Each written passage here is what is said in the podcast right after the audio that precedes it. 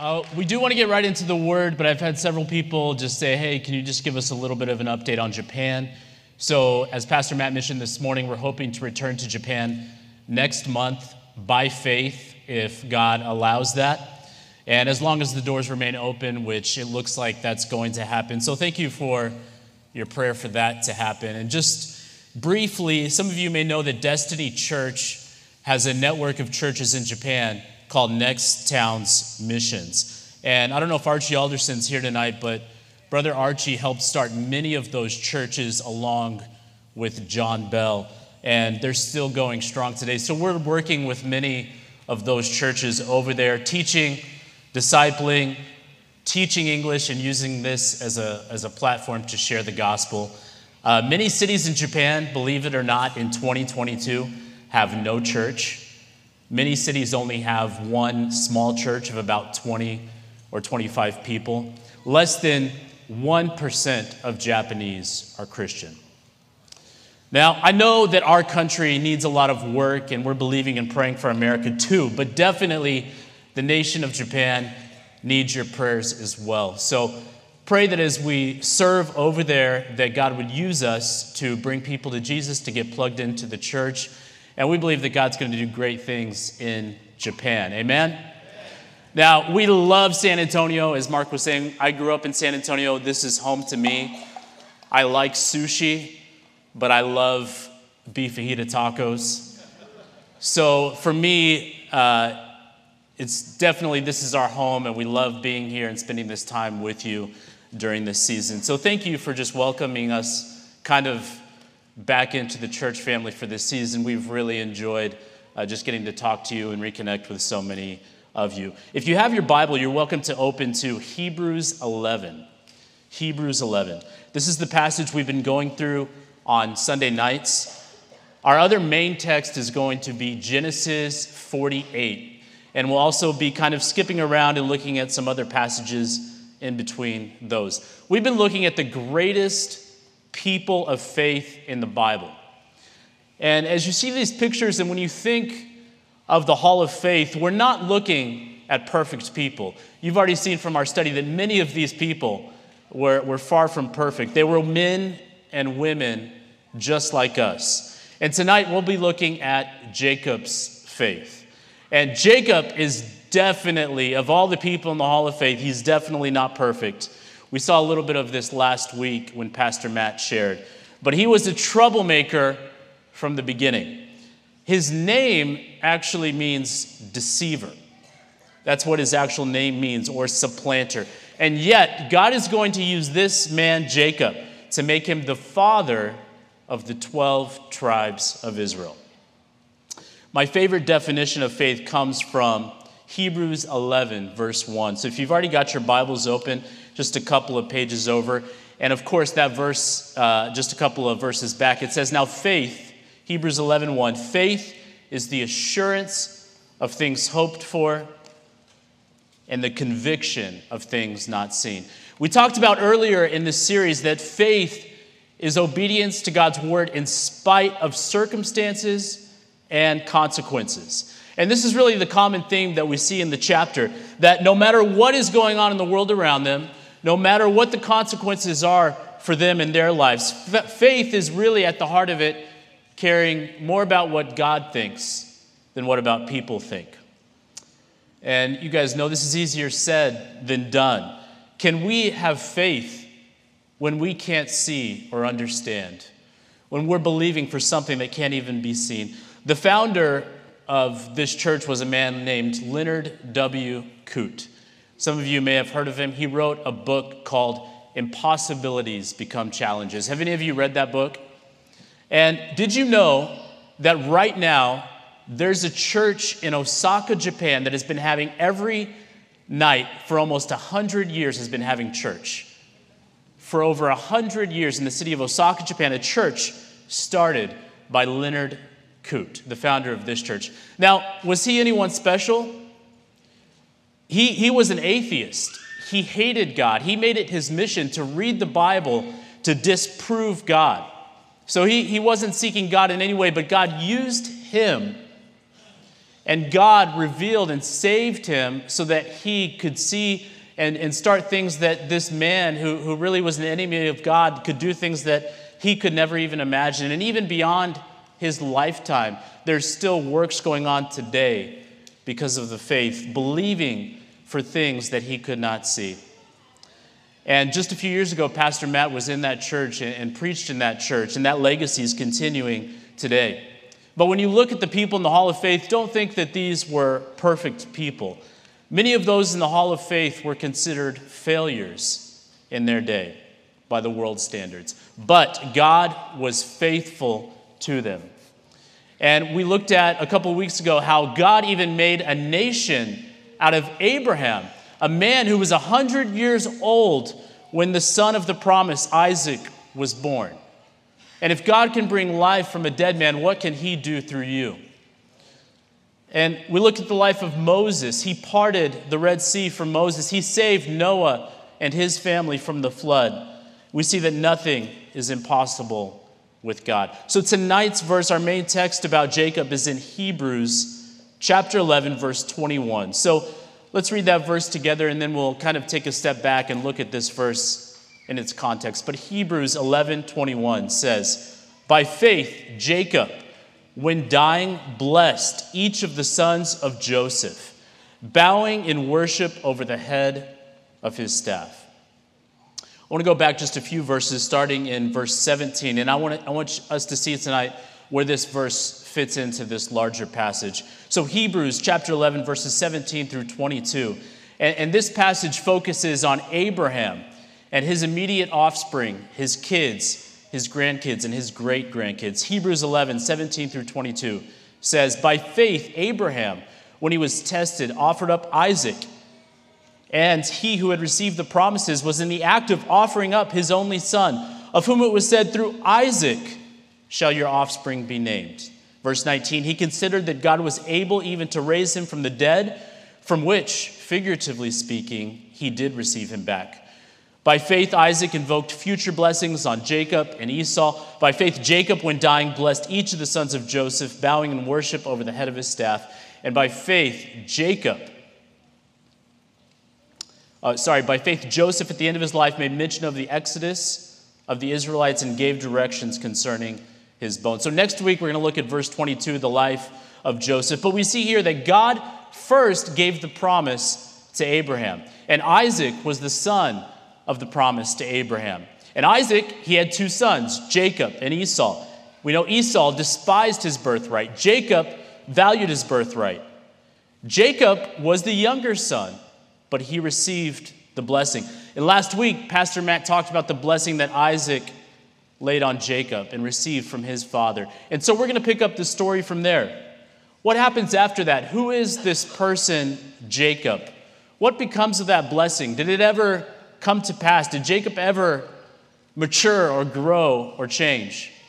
Uh, you probably know some things about Jacob's story, but we're just going to go through it and highlight it really quick because it's going to help us in our study tonight. But you may know that Jacob, after his father blessed him, he went to go work for his uncle Laban to be able to find a wife. And he sees this woman named Rachel, and the Bible says that she was beautiful in form and appearance. And obviously, Jacob he wants to marry her.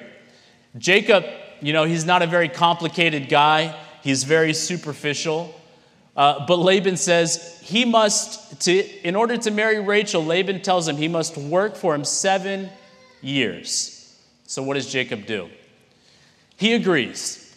And I don't know about you guys, but if I was Jacob, I would want to get that in, in writing or something. Uh, Jacob is obviously a very trusting guy. Uh, but really, I think what it is is that Jacob is the one who's used to tricking people. He thinks that he's the smartest person in the room, and he doesn't think anyone can pull the wool over his eyes.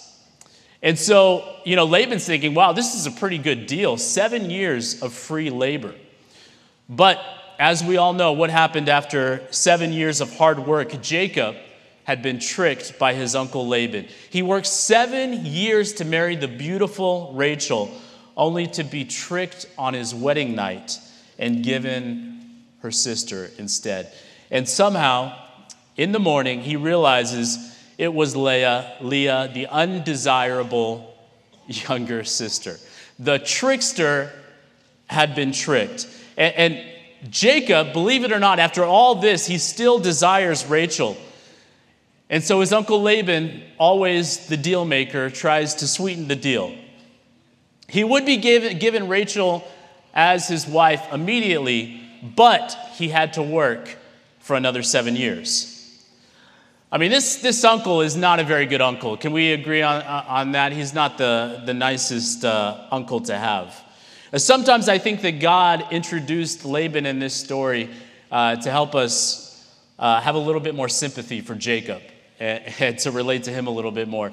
But in this narrative, something interesting we see is that both Jacob and Laban both were in this kind of lifestyle of, of tricking and deceiving. And I think it's really interesting that God uses this somehow to advance his plan. And, and this is really God working through the weakness of man. When Jacob tricked Esau and received the blessing for himself, was that Jacob manipulating God's ultimate plan, or was that God's plan all along? Really, God was using him to, to fulfill his plan. And the same we see with Laban. God worked through Laban to accomplish his, his purposes. And from Jacob and Laban's daughters and their servants would come the 12 tribes of Israel, somehow from this messy situation. So, while working for Laban, uh, real quickly, Jacob becomes a very skilled cattleman, farmer, livestock raiser. He has a large family. He has 12 sons, and we're going to talk about eventually those will be the 12 tribes of Israel. He becomes very rich. The blessing of Isaac that we talked about last week is beginning to come to fruition in his life. Uh, a few other highlights from Jacob's life. At one point, we see that Jacob even wrestled with God, or at least an angel or a man who came in the appearance of God. And that would have been interesting to see, don't you think? How somehow a man could, could uh, tussle with God somehow. But also through the years, another thing that we see in Jacob's story is that through the years he runs away from his brother Esau, who is seeking vengeance on his life. And we see many times where he's running and hiding. But eventually he's able to reconcile with his brother. There's more we could talk about from Jacob's story, but there's one passage tonight that's especially important for our study, and that's in Genesis chapter 35. Genesis chapter 35, verses 9 through 11. So if you have your Bibles, you're welcome to turn there real quick. We'll look at this. And, and this is after Jacob wrestles with God. This is after he's reconciled with Esau. And this is the last part of Jacob's story before it kind of turns to Joseph's story in Genesis. So it says in Genesis 35, 9 through 11, God appeared to Jacob again when he came from, from Padan Aram and blessed him. And God said to him, Your name is Jacob. No longer shall your name be called Jacob, but Israel shall be your name. So he called his name Israel. And God said to him, I am God Almighty. Be fruitful and multiply. A nation and a company of nations shall come from you, and kings shall come from your own body. So, what an amazing promise that's given to him. But we see that, that Jacob's name is changed from Jacob to Israel. We saw this happen with Abraham also. His name was changed from Abram to Abraham. And God changes his name to Israel and says that he will become a great nation. And also in this passage, it says, uh, I am God Almighty, be fruitful and multiply a nation, and a company of nations shall come from you, and kings shall come from your own body. And this is really, you'll notice this is a restatement of what God told Adam and Eve to do to be fruitful and multiply, to spread out on the earth. And God, his desire from the beginning is to raise up a righteous people for himself, a nation who will stand for his holiness, who will ca- carry the banner of God and be proclaimed in all the earth. And this morning we sang that song, Who Can Stop the Lord Almighty? Who can stop his plans? And the answer to that is, is no one can. As the waters cover the sea, so shall the knowledge of his glory be. And Jacob believed God's promise to make him into a great nation. Uh, so, in this verse of Hebrews 11 21, back to our main verse in Hebrews, we're going to look at three aspects of Jacob's faith from this verse. So, I want to read it for you again. it says in verse 21 of Hebrews 11 By faith, Jacob, when dying, blessed each of the sons of Joseph, bowing in worship over the head of his staff. So, the first thing we're going to notice about Jacob's faith is that he had faith in the face of death. It says, by faith, Jacob, when dying. Faith is really essential to all Christians, but how many of you guys know it's even more so when we're facing death? This is when faith really matters. This is when the rubber really meets the road. And spoiler alert, all of us are going to die. Sorry if there's, if there's kids out there tonight. Obviously, we're all going to die at some point. It's either going to happen suddenly or slowly, and we'll realize it our, on our deathbed. But in the end, one way or another, we're all going to die. And sometimes we like to pretend that we live in this fantasy world where everything will kind of continue as it's always been. But one day, all of us will leave this earth. The richest, most powerful presidents, CEOs, dictators will all die. And many of them are trying to prolong that death as long as they can. They're trying to uh, even do things like hook up their brain to a computer so that one day when technology advances far enough that maybe they'll have consciousness again after they die because the world is afraid of dying. But when we look at Jacob's life in Hebrews, Jacob didn't fear death. In the end, he was faithful. Like us, Jacob had a lot of problems. He was carnal, he was selfish. But it doesn't matter what's happened in your past. We all have a past. We all have areas where we have fallen short in areas that we wish we could change. But in the end, Jacob didn't place trust in himself, he placed his trust in the Almighty God. And, and, and him and his life, he's an example to us today that when a Christian dies, it leaves a testimony to the world around us because the world is not able to face death in peace. You may have noticed that over the last couple of years. The world is not able to face death in peace. Is your future based on, on wealth or social acceptance, or is your future built on the rock solid Word of God? During this crazy pandemic, we've seen a fear of death like never before. The world is terrified of dying. If you don't believe me, just go to HEB and just sneeze. Pretend you're sneezing really loud and just see what happens and the dirty looks that you'll get. But when Christians die, when we leave this earth, and especially when a Christian dies well, it's an example to the world because the world needs that assurance that we have. Proverbs 28, verse 1 says, The wicked flee when no one pursues, but the righteous are bold as a lion. The wicked are afraid of their own shadow.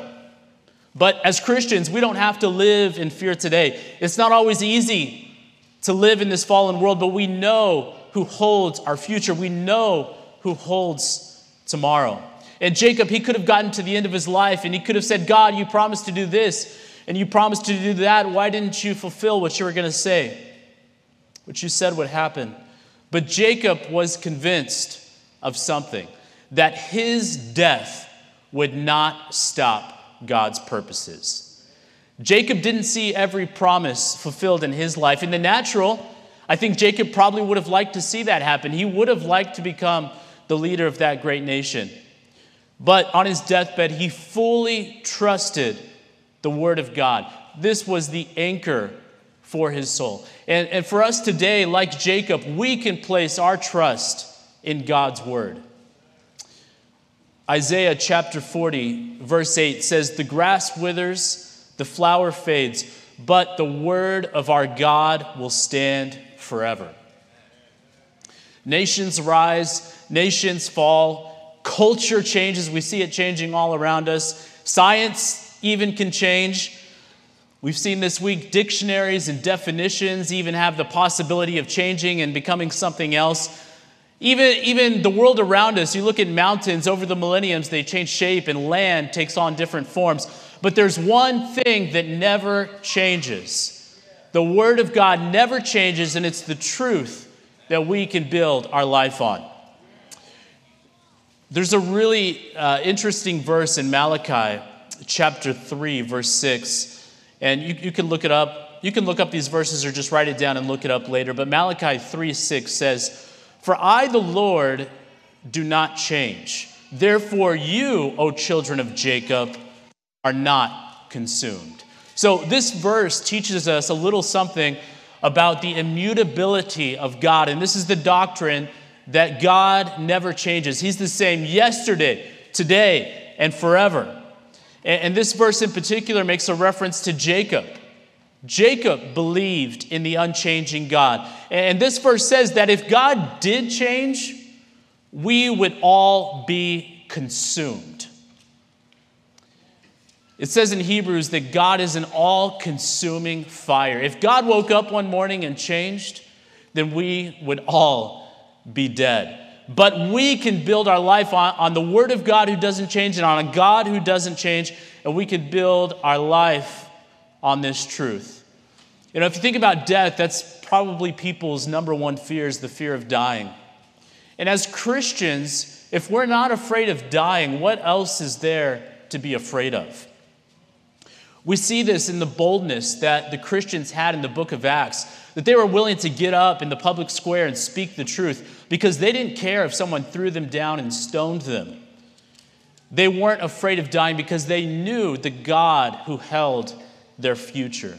So, because of this, because we serve a God who doesn't change and his word doesn't change, we can face death, whenever that is, with faith instead of fear.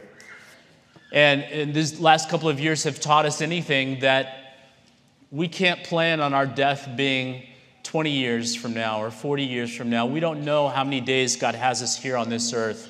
But whenever it is, we can pre- be prepared and have a peace knowing that God is with us no matter what happens. So, the first thing we see about Jacob in this verse in Hebrews is that he had faith in the face of death. The next kind of area we're going to look at for a few minutes is that Jacob had faith in God's covenant. Let's go back to our main verse one more time. It says Hebrews 11:21, "By faith Jacob, when dying, blessed each of the sons of Joseph."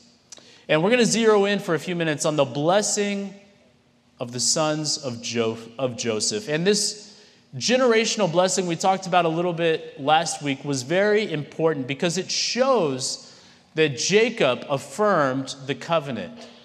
God had made a covenant with Abraham, and God had promised Abraham three things the promised land, the creation of a great nation of descendants, and the blessing of the world through these descendants. Now, Abraham's son Isaac died not having received this promise. Jacob also is going to die not having received this promise. But Jacob, before he dies, wants to instill in his sons and affirm the covenant with them. And so it, mentions Joseph in this verse, and there's a lot in the Bible about Joseph. We'll be studying him next week. But in the Bible, the Joseph story is the longest narrative in the Bible. And, and Jake, uh, Joseph is a very special person in the Bible and also to Jacob.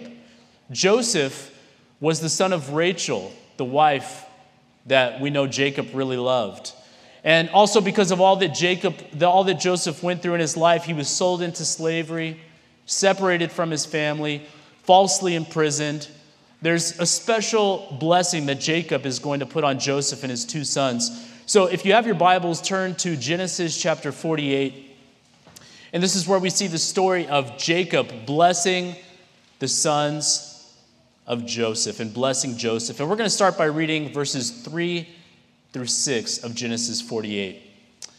Genesis 48, verses 3 through 6. And eventually, Jacob is going to bless all of his sons, but he blesses Joseph and his sons first with a special blessing. It says in verse 3 And Jacob said to Joseph, God Almighty appeared to me at Luz in the land of Canaan and blessed me and said to me, Behold, I will make you fruitful and multiply you, and I will make you a company of peoples, and will give you this land to your offspring after you for an everlasting possession. And now for your two sons who were born to you in the land of Egypt, before I came to you in Egypt, are mine. Ephraim, or Ephraim, and Manasseh shall be mine, as Reuben and Simeon are. And the children that you fathered after them shall be yours. They shall be called by the name of their brothers in their inheritance. So, one of the key things that we see in this passage, passage is that God elevates the position of Ephraim and Manasseh to that of full sons.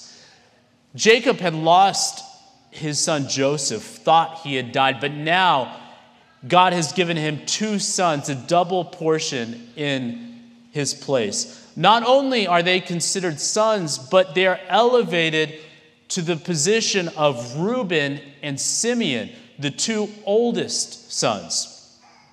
And in the history of Israel, as you go through the Old Testament, Ephraim and Manasseh will be listed as two different tribes to replace the tribe of Joseph. And when you see the 12 tribes listed in the Bible, you'll see Ephraim and Manasseh listed with the other tribes like Reuben, Judah, Asher, Dan, and the other tribes. They're considered full sons of Jacob and are even part of part of the 12 tribes of Israel. Let's go down to verse 14 of that chapter. And Israel stretched out his right hand and laid it on the head of Ephraim, who was the younger, and his left hand on the head of Manasseh, crossing his hands, for Manasseh was the firstborn. And he blessed Jacob and said, The God before whom my fathers Abraham and Isaac walked, the God who has been my shepherd all my life long to this day, the angel who redeemed me from all evil, bless the boys, and in them let my name be carried on, and the name of my fathers, Abraham and Isaac, and let them grow into a multitude in the midst of the earth.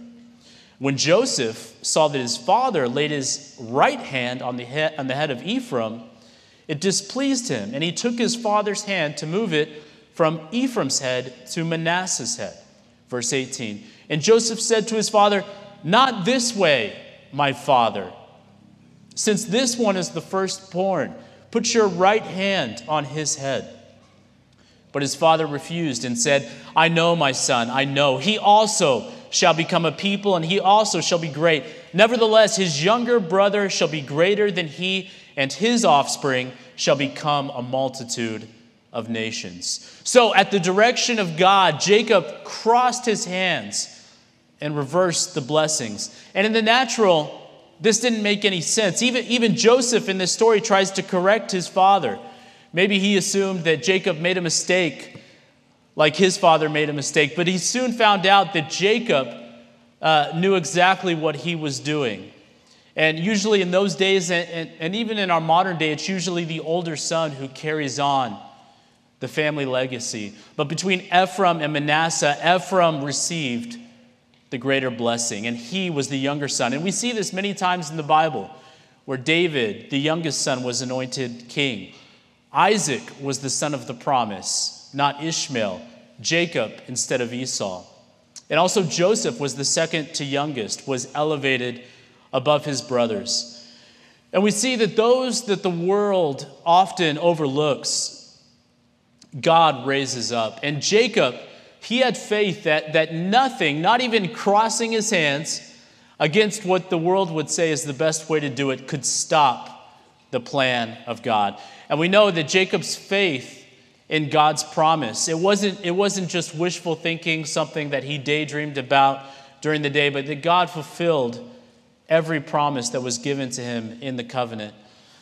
And in Luke chapter 1, verses, verse 33, we see the fulfillment of this covenant, Luke 1:33, and it says, He, and he's talking about Jesus, will reign over the house of Jacob forever, and his kingdom will have no end. Jacob believed in God's promise to make him into a great nation, that God would continue the covenant to his sons and to his grandsons, even though Abraham never received the promise, he never lived to see it. And Isaac, his father, never lived to see it. And Jacob never lived, lived to see it, but he still had faith in God's covenant. And that continues even today in Jesus, the fulfillment of the covenant. So he had faith in God's covenant. And the third aspect of Jacob's faith that we're going to look at tonight is that his faith led him to worship. If you have your Bibles in Hebrew, let's go back to Hebrews 11 and let's read this main verse one more time. Hebrews 11, verse 21. And it says, By faith, Jacob, when dying, blessed each of the sons of Joseph, bowing in worship over the head of his staff. You know, when you think about a staff, you think about a journey, and you think about all the stories that that staff could tell. And every mark carried a story, and every story told of the faithfulness of God and the faithfulness to Jacob through the years. Jacob knows that looking at his life, that, that he brought nothing but trouble to the table. But God was faithful to him even during the times where he messed things up. And we see in Jacob's life, looking back at his life, he, he remembers the time where Jacob, where God protected him from the vengeance of Esau. And he provided a family for Jacob that would eventually become the 12 tribes of Israel. And as he's sitting here at the end of his life, the staff probably reminds him of the day he lost Joseph and also the day that he got him back. And, looking back at all the things that he'd been through in his life, the one thing that he turns to is that God is faithful through it all. And we can have faith because God is faithful to us. Certainly, with Jacob, he was a person who in the natural had a lot of issues, but because he never gave up on God's word and never gave up on God's promises, he stood on the word of God that at the end of his life, the only thing that he wanted to do is turn to God in worship. You know, for all of us, whether we're young or old, we can look at through the, some of the things that God has brought us through. Uh, there's probably been good things that have happened to you, and you've, you've had a beautiful family, and God's blessed you with a home, and He's provided you with a job. But you can also look back at the heartbreak and the difficult times in your life. But through it all, during the good times and the bad, we can worship God for who He is and what He has brought us through. And maybe you're sitting here tonight and, and Maybe you've neglected the good things that have happened in your life, and maybe tonight you need to turn to God and just acknowledge Him and worship Him. Because all the good things that happen in our life, it's not because of anything that we've done, it's all because of God and His goodness to us and everything that He's done for us. Uh, there's a verse in Romans chapter 12, verse 1. It's a great verse. It says, I appeal to you, therefore, brothers by the mercies of God to present your bodies as a living sacrifice, holy and acceptable to God, which is your spiritual worship. All of us in this room, as children of God, we were made to bring him, him glory. And we may be like Jacob at the end of our life. Maybe we won't be able to walk. We might not be able to do the things we used to do. We might be leaning on our staff a little bit. But through it all, we can still proclaim the faithfulness of God. Through trial, through heartbreak, through good times and bad, we can recognize Him as God Almighty. He's our Creator, He's Savior. He has made a covenant with His people, and He will never turn His back on that covenant. So, in this verse in Hebrews, as, as Jacob bows in worship, he's demonstrating his dependence on God. And, and whether you're nine years old in this room tonight or you're 99 years old, which I don't think there's any 99 years people who are 99 years old tonight, right now. But whether you're old or whether you're young, we are dependent on God. And, and all of us today are here on equal footing. It doesn't matter if you're a pastor or a missionary or if this is your first time to church tonight. All of us are dependent on God. I'm just as dependent on God as, as my kids are. And, really, as we get older, we realize how much we are dependent on God, that there's nothing in our own strength that we can do to even make it through another day. So, as Jacob is kind of in his last days and last moments, he wants to leave his family with a legacy of depending on God. And, and hopefully, we can do, all, do that for our family as well. Uh, that when we get older, we don't get less dependent on God because we're successful, because we're rich, uh, like Jacob just turned out to be in this story. He didn't look at himself and say, Well, this is because of me, and this is because of the skills that I have. But he gave all of the credit to God. And, and Jacob knows that when he dies, that God holds the future of his family. And that's the same for us, that God holds the future of your family. It doesn't depend on the economy, it doesn't depend on your job, it doesn't dep- even depend on there being peace and stability in the world. Uh, if you look on the news in March 2022, none of those things are looking that great right now. So we can't place our trust in any of those temporal things. One day we will die. It could be 80 years from now, or it could be next year. We don't know, but we know who holds our future. Hebrews 12, 28. I want to read another verse from Hebrews says, Therefore, let us be grateful for receiving a kingdom that cannot be shaken. And thus, let us offer to God acceptable worship with reverence and awe. And thankfully, we're not part of the kingdom of this world. The kingdom of this world is, is vanishing, it's disappearing. But God's kingdom cannot be shaken. And like this verse says, offer God, this is what we do when we come into the house of God, is we offer him acceptable worship with reverence and awe. We don't worship God lightly or flippantly, but in full consideration and understanding of who He is, that He's a holy God, He's an all consuming fire. And this is the aim of our life is to offer our lives to a God who doesn't change because our lives are not built on the foundations of this world, but on a kingdom that cannot and will not be shaken, even when the physical world may be falling in around us. So look to God. He was faithful to you yesterday. He's faithful to us yesterday, and He will be faithful to you tomorrow. God is, is good to His people, and He will never allow His promises to fail, just like with Jacob and his family. God will not allow His promises and His word to not come to pass. Uh, Colossians 3:17. Read another verse from Colossians chapter 3, verse 17. And again, it's talking, it's talking about worship, that we don't get the credit for what happens in our life. It says, And whatever you do in word or deed, do everything in the name of the Lord Jesus, giving thanks to God the Father through him. So, whatever it is in your life, whether it's a, a big accomplishment that you've had or a, a small accomplishment that you've had, whatever you've done in word or deed, we always have to look at ourselves and make sure that even in our own hearts that we're not giving ourselves the glory ourselves the credit. But at the end of our life and even in our life where we are right now that we acknowledge god and give thanks to god for what he's done because our very existence depends on him the creator god our loving father.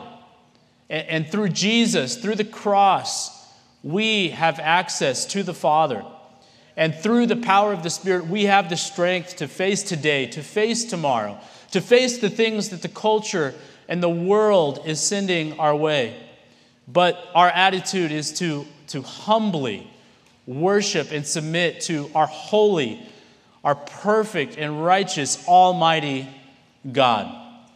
So in this verse, again in Hebrews in 11 21, it says, By faith, Jacob, when dying, blessed each of the sons of Joseph bowing in worship over the head of his staff.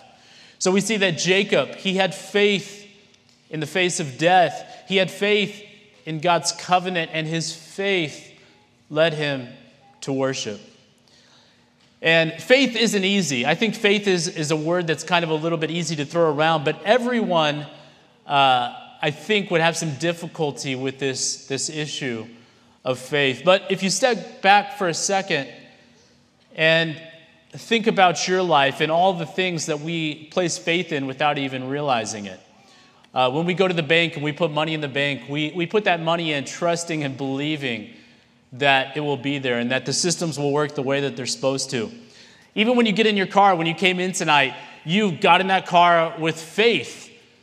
Uh, you don't know how that car works. You don't really know how the mechanics happen and how uh, it can get you from one place to another safely. You can't trust the drivers around you that they're, that they're in control of what they're driving.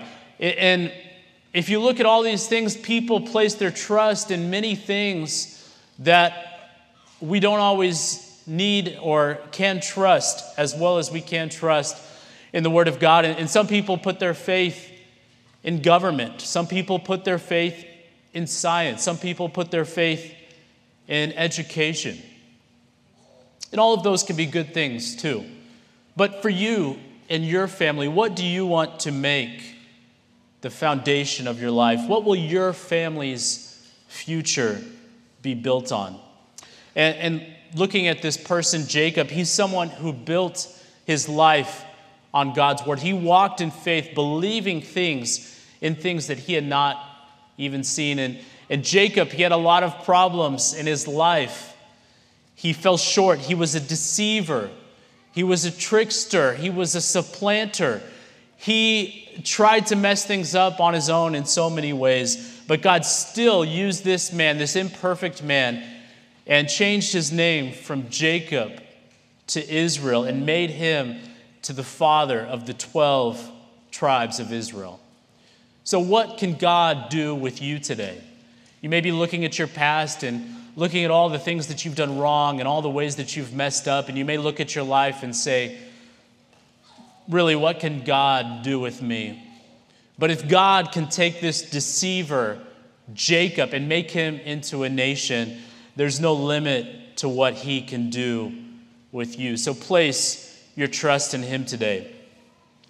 Even at the end of his life, when Jacob was dying in Egypt, in a foreign land, he was far away from the promised land. He was on the other side of the world that God had promised to him and to Abraham and to his family. But he still stood on God's promises and he had faith even beyond death. And as we saw in this verse, he blessed Jacob.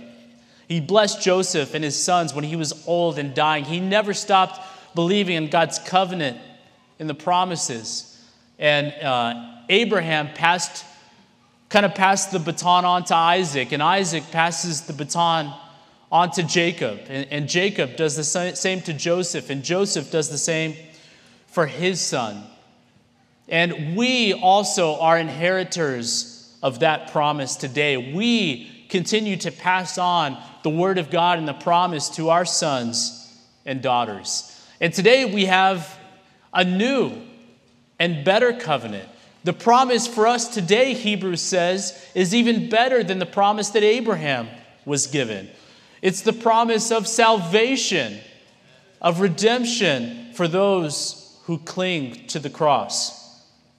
I'm going to read a short passage in closing in, in, Isaiah chapter 53 and verses 5 through 6. And it's a famous passage, prophetic passage about Jesus. It says, But he was pierced for our transgressions, he was crushed for our iniquities. Upon him was the chastisement that brought us peace, and with his wounds we are healed.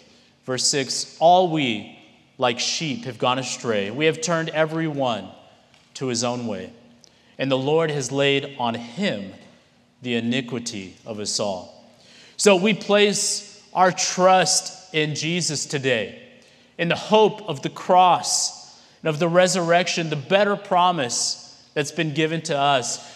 We were dead in our sins. Like Jacob, we were totally lost, but he brought us back to life. And one day, it even says that we'll be able to rule and reign with Him. He gives us more than we deserve. He elevates us to the positions of sons and daughters. In, in studying this chapter, Hebrews 11, all of these people died without having received the promise in their lifetime. So, will you believe even when you cannot see? You know, none of us have physically seen Jesus or seen the cross or seen the cross, but we believe in faith in the promise that's been passed on to us. Everything that God said would happen with Jacob and his family and Abraham and his family, all of it came to pass. All of it took place in his perfect timing. So, just as he was faithful to them, he will be faithful to you for those who put their trust in him. So, today, don't build your life on the world's way of thinking or doing things, on the world's foundations, but build your life on the foundation of God's word because it's the only thing that you can wake up in the morning and hold on to and know that no matter what, nothing in God's word is going to change, and all of it is going to come to pass. Amen. All right, let's go ahead and let's close with uh, a prayer tonight, and then we're going to have a, a worship song in closing. Lord, we thank you for this passage in Hebrews that you've helped us to look at tonight and the life of Jacob and his faith and, and how he trusted in you and in the promise that you passed on to him from his father, from his father. And even in the face of death, looking eternity in the eye, he never wavered in his faith in God's promise, even though he never saw it come to pass in his lifetime. And all of us today, just like Jacob, we look back on our life, on the good things, the bad things, and we give you worship and we give you praise for who you are and what you've brought us through and where you're taking us. And, and we know that every promise that you've made in your word will come to pass. Thank you for dying on the cross for our sins so that we could be rescued from our sins, just like Jacob, who was lost. He was a deceiver. His identity was just one of messing things up. And, and that's the same for us. We offer our lives to you today, this morning, and we thank you for dying on that cross, that you were bruised you were crushed for our sins and for the things that we've done.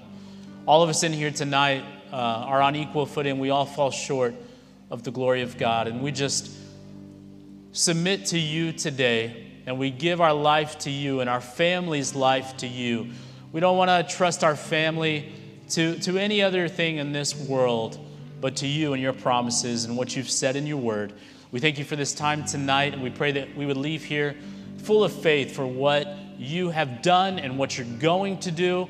And we just thank you for uh, this great gathering tonight of God's people that we can worship and fellowship together. We thank you. In Jesus' name we pray. Amen.